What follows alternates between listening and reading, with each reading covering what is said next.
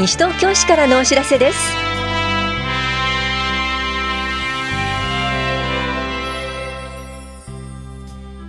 今日は教育委員会や審議会などの開催情報。史跡下野谷遺跡整備基本計画素案のパブリックコメントなどについてお知らせします。インタビュールームお話は西東京市危機管理室の小林裕二さん。テーマは防災とボランティア週間に伴う防災イベントについてです。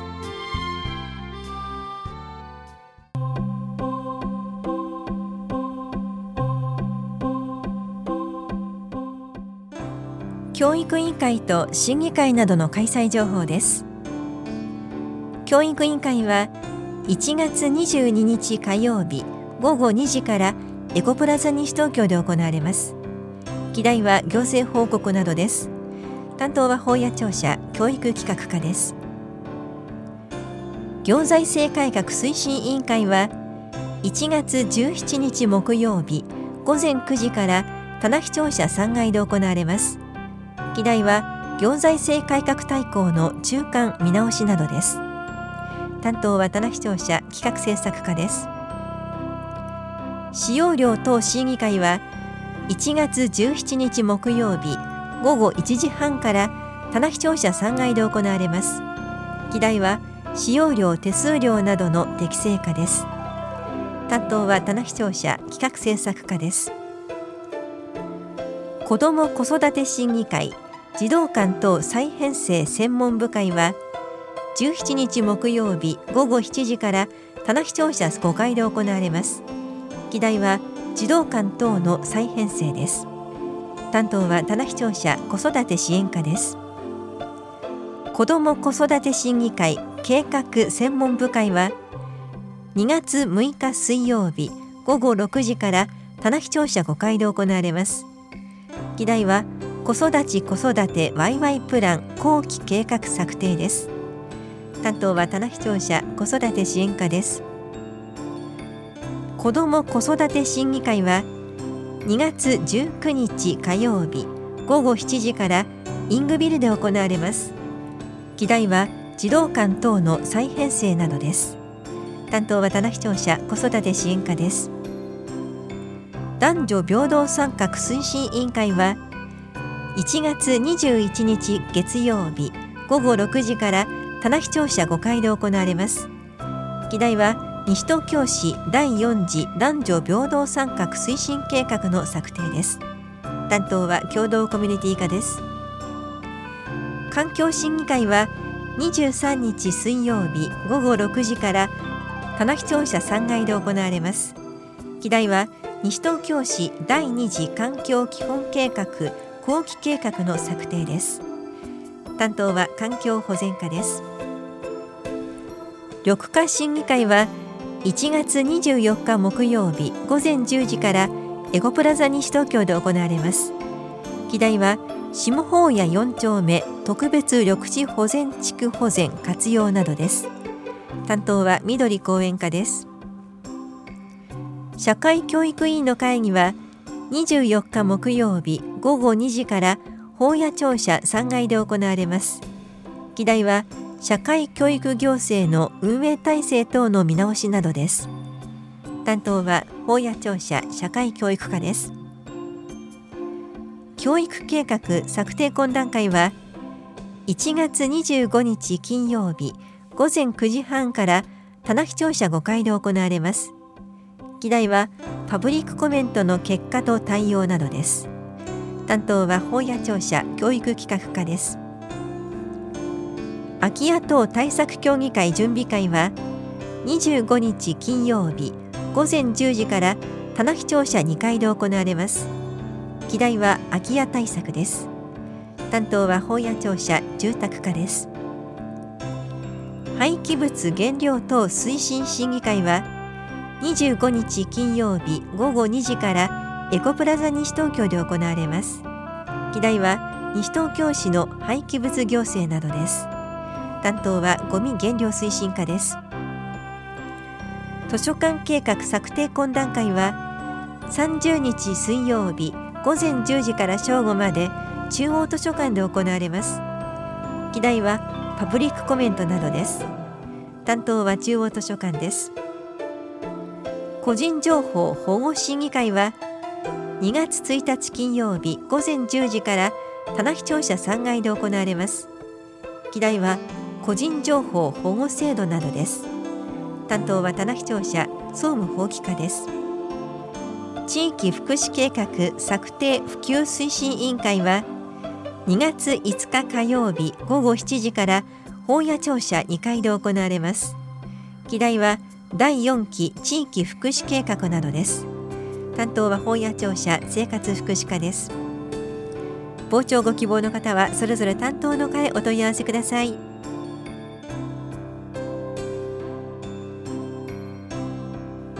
皆さんのご意見をお寄せください。史跡下野谷史跡整備基本計画素案のパブリックコメントのお知らせです。市の重要な政策を策定する際に原案を公表して広く市民の皆さんから意見を求めいただいた意見を考慮しながら政策を決定します。平成29年度に策定した史跡下野谷遺跡保存活用計画に基づき史跡下野谷遺跡の本質的価値を確実に保存しつつその価値を継承活用するため今後の史跡の整備の基本となる計画を策定するものです。閲覧は両庁舎1階の情報公開コーナーと市のホームページで行っています。意見が提出できるのは市内在住在勤在学者と市内に事務所または事業所がある法人団体です。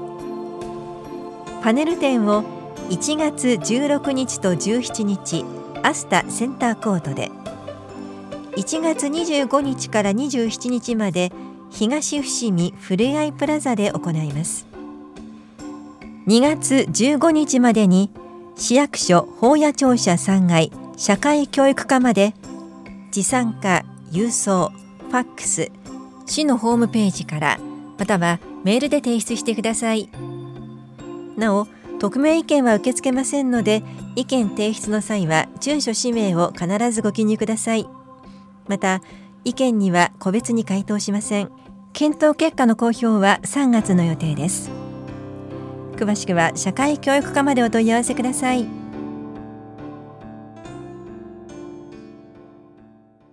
インタビュールームお話は西東京市危機管理室小林裕二さんです。テーマは防災とボランティア週間に伴う防災イベントについて。担当は近藤直子です。小林さん今日はよろしくお願いします。こんにちは。よろしくお願いします。1月15日から21日は防災とボランティア週間ということですが改めてどんなことを呼びかける週間なのか教えてください。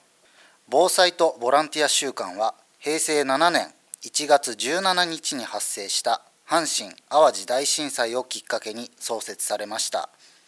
大震災の記憶を風化させず今後起きると予想されている大規模な災害に対して災害時だけでなく普段からの自主的な防災活動やボランティア活動が重要であるという認識を深めるとともに防災意識の向上を目的としています。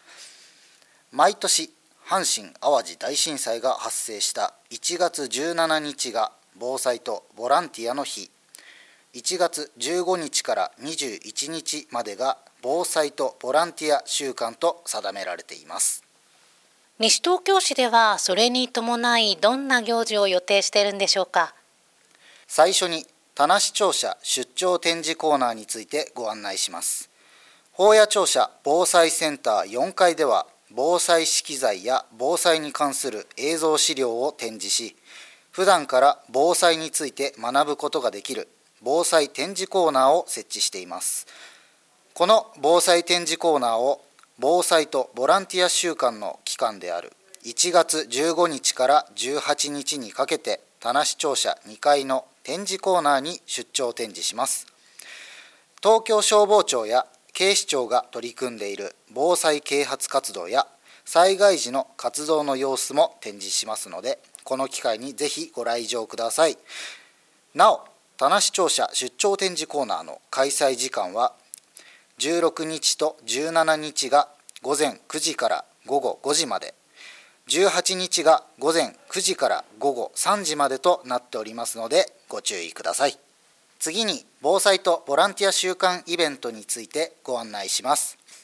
1月20日午前10時から午後3時まで西東京市役所法屋庁舎防災センターにて防災とボランティア週間イベントと題して防災について体験しながら知ることができるイベントを開催します。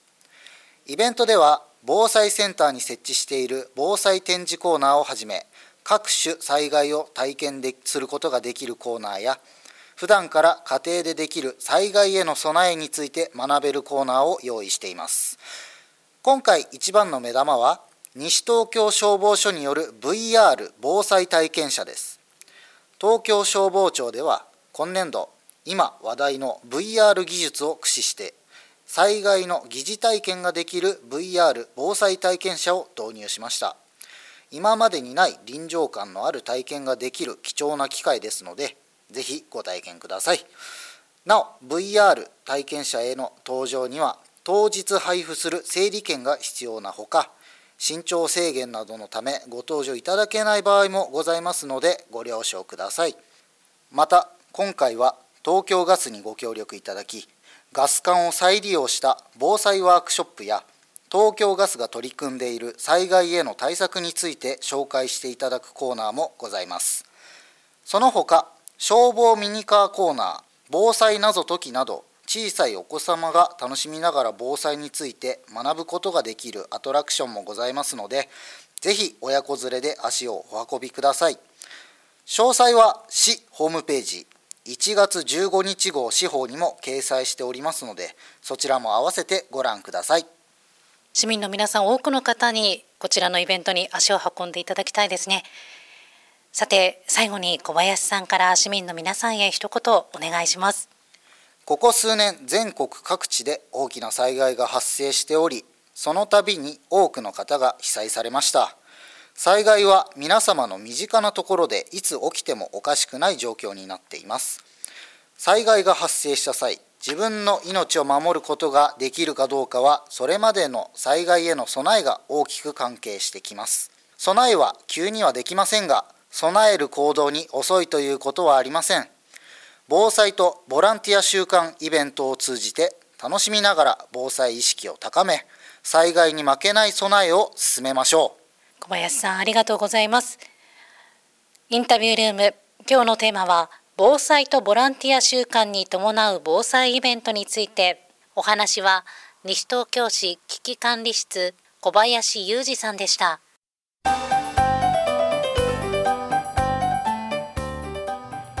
この番組では皆さんからのご意見をお待ちしています FM 西東京西東京市からのお知らせ係までお寄せください。またお知らせについての詳しい内容は広報西東京や西東京市ウェブをご覧いただくか西東京市役所までお問い合わせください。電話番号は042-464-1311 042-464-1311番です。以上西東京市からのお知らせ亀井さゆりでした。